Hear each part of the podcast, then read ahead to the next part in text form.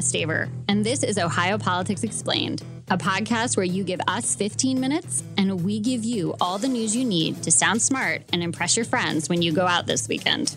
Welcome back to another episode of Ohio Politics Explained, the Let's Overhaul Higher Education edition. This week, we're explaining how Ohio Republicans want to change the dynamics on college campuses, when you might be seeing signature gatherers for an abortion amendment, what Ohio suing Norfolk Southern means for the people of East Palestine, and how the state pension plans lost millions when two banks collapsed. This week, I'm joined in studio for the first time in a long time by reporter Jessie Balmert. Hey. So happy to be back in Columbus. I know. No, it's so great to have you guys back. Jessie sits next to me upstairs in our office, and I have missed her witticisms. Yes, we have not been able to discuss the Ohio State Buckeyes or Girl Scout cookies or Ohio politics in a few weeks. So, the first topic this week is abortion, and two big things happened here in Ohio. Let's start with the proposed constitutional amendment that would protect access to the procedure up until viability, which is about 22 weeks. Ohio's ballot board approved the amendment language this week, and that means they can start gathering signatures now, right, Jessie? Correct. Yeah, the Ohio ballot board measure was really kind of a procedural step, but there are a number of procedural steps that you need to clear in order to start collecting signatures. Uh, now, the group that is promoting this constitutional amendment need to collect about 413,000 valid signatures. So they're really going for more like 700,000 signatures because there's always some that get rejected. You don't have the right address or signature or something like that attached to it. So they're starting right about now to collect those signatures. They have until July 5th is the deadline for them to try to make the November ballot, which is the goal. And they're going to use volunteers and paid signature collectors, right? That is what I'm told. They're in the process of hiring paid signature collectors. They have a pretty short timeline, you know, March, April, May, June, July. early July.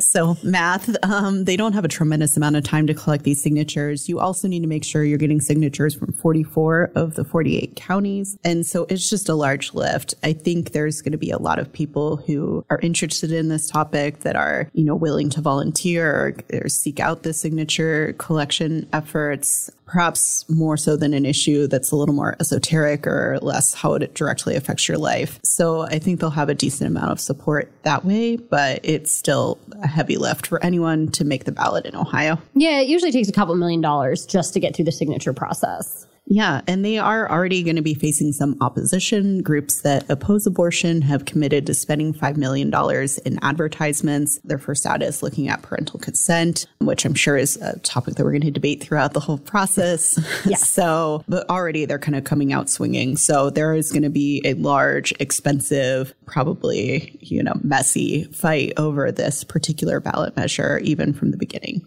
And the second thing that happened this week is Ohio's Supreme Court decided to hear part of a legal challenge to the state's heartbeat law. That's the one that bans abortion after fetal cardiac activity is detected about six ish weeks.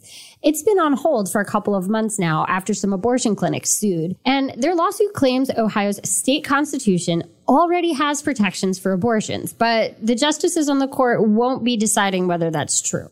Yeah, so this is interesting. We've been waiting for a while to see whether the Ohio Supreme Court was going to take this case up, and they decided to do so, but only on two of the three items that Ohio Attorney General Dave Yost, who's a Republican, wanted to, them to tackle. The third issue that they're not tackling, as you said, is whether the Ohio Constitution grants a right to abortion. The decision on whether they take this up was divided. The three Democratic justices didn't want to take a look at it at all. Three Republican justices wanted to look at the whole whole thing, including Chief Justice Sharon Kennedy. So that left Justice Pat Fisher in the middle, saying that he wanted to take a look at these two issues, but not the final third issue. And the other two are like technical issues. It's whether the clinics have standing or basically the right to sue to challenge the legality of this law, correct? Yeah, correct. And this could have a, a, decent impact because a lot of the lawsuits that are filed are filed by abortion clinics rather than people who have received abortions. And they say that Ohio's laws are discriminating against them and discriminating against their patients. So if they're not able to sue on behalf of patients, that could limit the amount of lawsuits or the types of lawsuits that they're able to file and just kind of the way that they've gone about this traditionally. So it's an important issue, but it's also not like the main issue that we thought could have been discussed by the Ohio Supreme Court.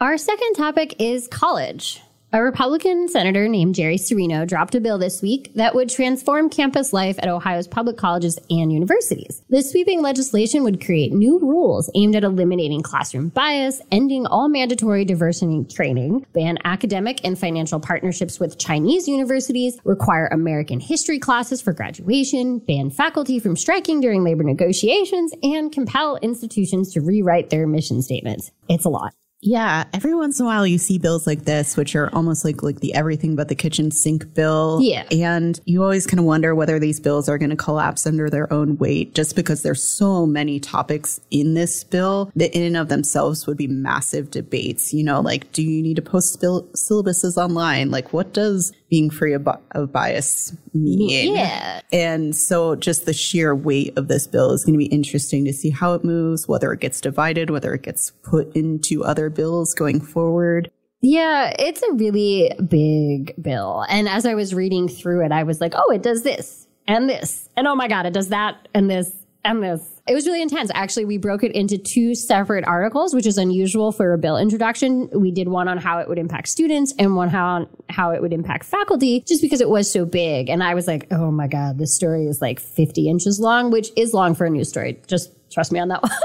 But yeah, so Cirino says that he's seen a troubling trend where uh, colleges are more focused on social change than intellectual diversity. They're sort of pushing kids to reach certain conclusions rather than exposing them to ideas and letting them draw their own conclusions. So that's what Cirino th- thinks is happening on some colleges and university campuses. And he wants to make sure that that doesn't happen here in Ohio, or if it is happening, it doesn't get worse. Now, I will say that groups like Honesty for Education and even Democrats like the minority leader in the Senate, Nickie Antonio, said, you know, a classroom free from bias sounds great. That's what we all want. But they think that this could have the opposite effect, that professors could be more afraid to talk about what they believe. This could, you know, ending things like, you know, mandatory DEI training could make like university relationships more complex. Like there's a lot of concerns with how, whether this would work as intended, if that makes sense. Yeah, I think it's really fascinating because we've had a lot of debate at the Ohio legislature about the like K 12 education yeah, level sure. and what can be taught or what should be taught or what boards should allow or what they should not allow. And to see that kind of filtering up to the universities and college level, I mean, makes sense that that's kind of the next debate ground. The other thing I thought was interesting that you and Laura dug into was that university personnel would be prohibited from striking. And yeah. that's currently only limited for first responders and correction officers. So seems like a another step. Yeah, he said that uh, when students pay tuition, they create a contract with the state, and the state shouldn't violate that. Therefore, like faculty shouldn't be able to strike. But, you know, for folks who have been in Ohio for a hot minute, remember a bill from about a decade ago that Kasich tried to do to eliminate striking power for public unions. And, you know, that got overturned at the ballot pretty overwhelmingly. So the, the unions say that they will fight this change, you know, to the bitter end, just like they did last time. Yeah, I think anyone who really kind of watched the uh, Senate Bill 5 debate and the ballot initiative that followed. It was really the last, like, really powerful show from the unions. And I'm sure there have been smaller efforts since, but, you know, hundreds of people showing up at the state house. It was really something to behold. Our third topic is East Palestine. Ohio filed a lawsuit against Norfolk Southern Railway this week, demanding the company pay all costs incurred by the state for its response to the train derailment that released hazardous chemicals into the air, water, and soil. Attorney General Dave Yost called the accident, quote, an epic disaster and said he doesn't know how much the cleanup is going to cost, but he believes the railroad company should pick up the entire tab. Yeah, I think this is really interesting. I mean, they've forecasted, both Dave Yost and Governor Mike DeWine have forecasted that this is something that they wanted to do to file a legal challenge, but to kind of charge them for the costs of the response, like so the emergency response, but also the cleanup and how long it's going to take to pe- make the people of East Palestine whole. This could be a very large bill. And yeah. as Yost said, we don't know what that bill is even yet. Yeah, they also want to have them uh, on the hook for all the long term monitoring and like any kind of negative health effects that may come down. Now, I will say that Yost said that Norfolk Southern is working with them in good faith so far. And the lawsuit is just a way, in his opinion, to make sure that that initial positive response continues for the long term. Yeah, lawsuits have a way of doing that, I suppose.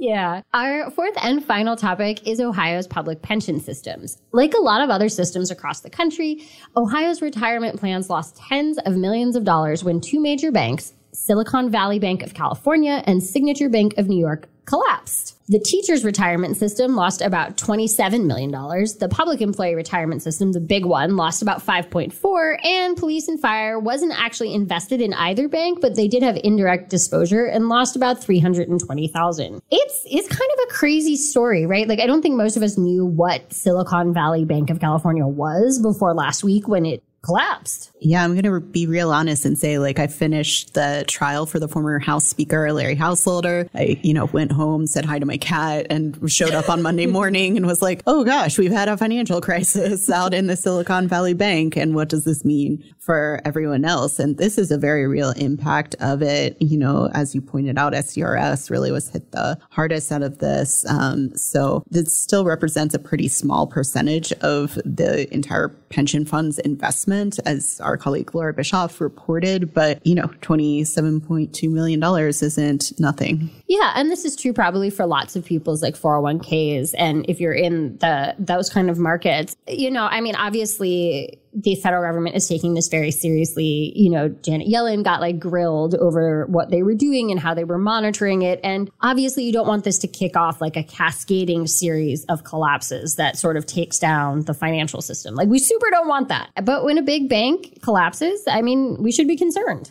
Yeah, and I think one of the bigger concerns was the potential ripple effect and the fears that there would be like around that bank and other banks. And we've all learned a lot about how much is insured up to. and, you know, if you have a large amount of money and you haven't had any other protections of that amount higher than that, there was a lot of concern. So, you know, as of this recording, it th- seems like things are dying down a bit, that there wasn't this giant ripple effect, but there is going to be financial repercussions and, you know, SU CRS is an example of that. And one more thing before you go. The Cincinnati Bengals organization is pushing for legal changes that would prevent players under contract from getting compensation if they're injured on the field. The bill would bar active professional athletes from filing for partial or permanent disability over an injury or illness related to their job. The NFL Players Association says this is stripping Ohio athletes of their worker compensation benefits, but the guy who introduced it, Republican lawmaker Bill Seitz, says this is uh, welfare for the rich. Yeah, yeah.